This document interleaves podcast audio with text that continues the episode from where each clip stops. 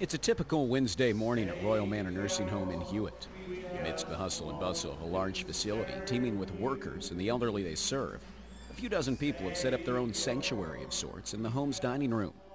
Surrounded by the sounds of kitchen work, nurses being paged, and people moving about, Pastor Jim Gray of First Baptist Woodway leads residents in hymns and a devotional. sheep and the lost sheep, and the shepherd went out searching for the lost sheep. We have a responsibility to those who we want to keep people actively involved and so we plan a lot of trips and we've got people that come on campus here at First Baptist uh, to do a lot of things but when they get to the point in their lives that they're no longer able they're either homebound or they're institutionalized uh, we want to take make sure that they're not forgotten and that ministry goes out to them Pastor Jim Gray leads the senior ministry at First Baptist Woodway, which features over 600 active seniors in varying stages of their lives. Churches fill many vital roles serving the needs of the elderly in their communities, spiritual, social, and practical. Part pastor, part social worker, Jim Gray and other pastors like him seek to keep seniors active as the changes of aging visit. a, a lot of people were very active in doing things um, when they were when they were younger. Um, you know, I, I think their spiritual needs they begin to think more about eternity as they get older. And uh, they, they begin to be concerned about their children and grandchildren and making sure that uh, their spiritual needs needs have, are being met.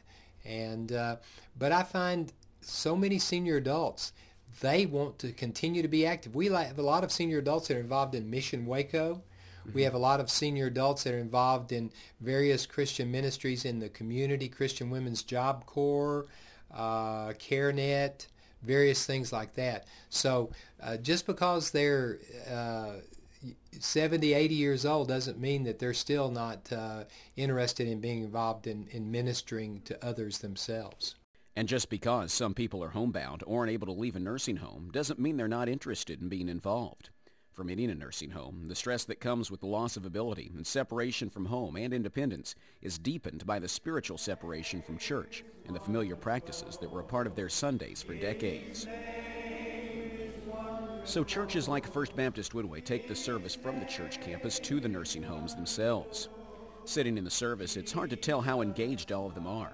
Some are clearly singing and following along. Others seem to be there physically, but not mentally. Whatever their level of participation, Pastor Gray enjoys serving the needs of his flock that is in many ways literally pinned in due to their disabilities. Only God knows how how effective the, this ministry is to people. We do know that uh, at least every study that I've looked at indicates that there's a different part of the brain that responds to music. And so there are people there that have had strokes. There are people there in various uh, varying degrees of uh, dementia and Alzheimer's. You notice there was one lady there that was uh, acting out, uh, that was yelling, and that doesn't bother me as much as it bothers some of the other residents. They'll start looking at her and saying shh, shh you know, and and wanting her to be quiet. Uh, but there there are times when I see her sort of uh, at peace as well, and uh, but uh, just sort of uh, you know try to minister to them where they are. Well, I, I definitely noticed uh, on Wednesday that it seemed like there'd be a couple people, they'd be sitting there. It was hard to tell if they were engaged at all, but a song would come along and they would jolt awake almost. And you, you could see that that was having an impact. Absolutely.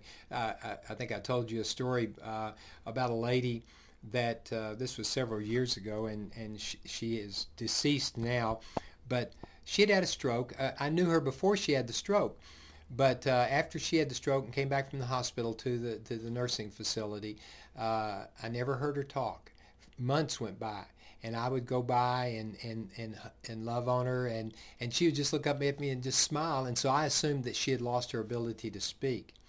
Um, one day when we were singing, uh, we came to a song. I don't remember what the song was, but as I began to lead that song, she sang out and sang every word of every verse without a songbook.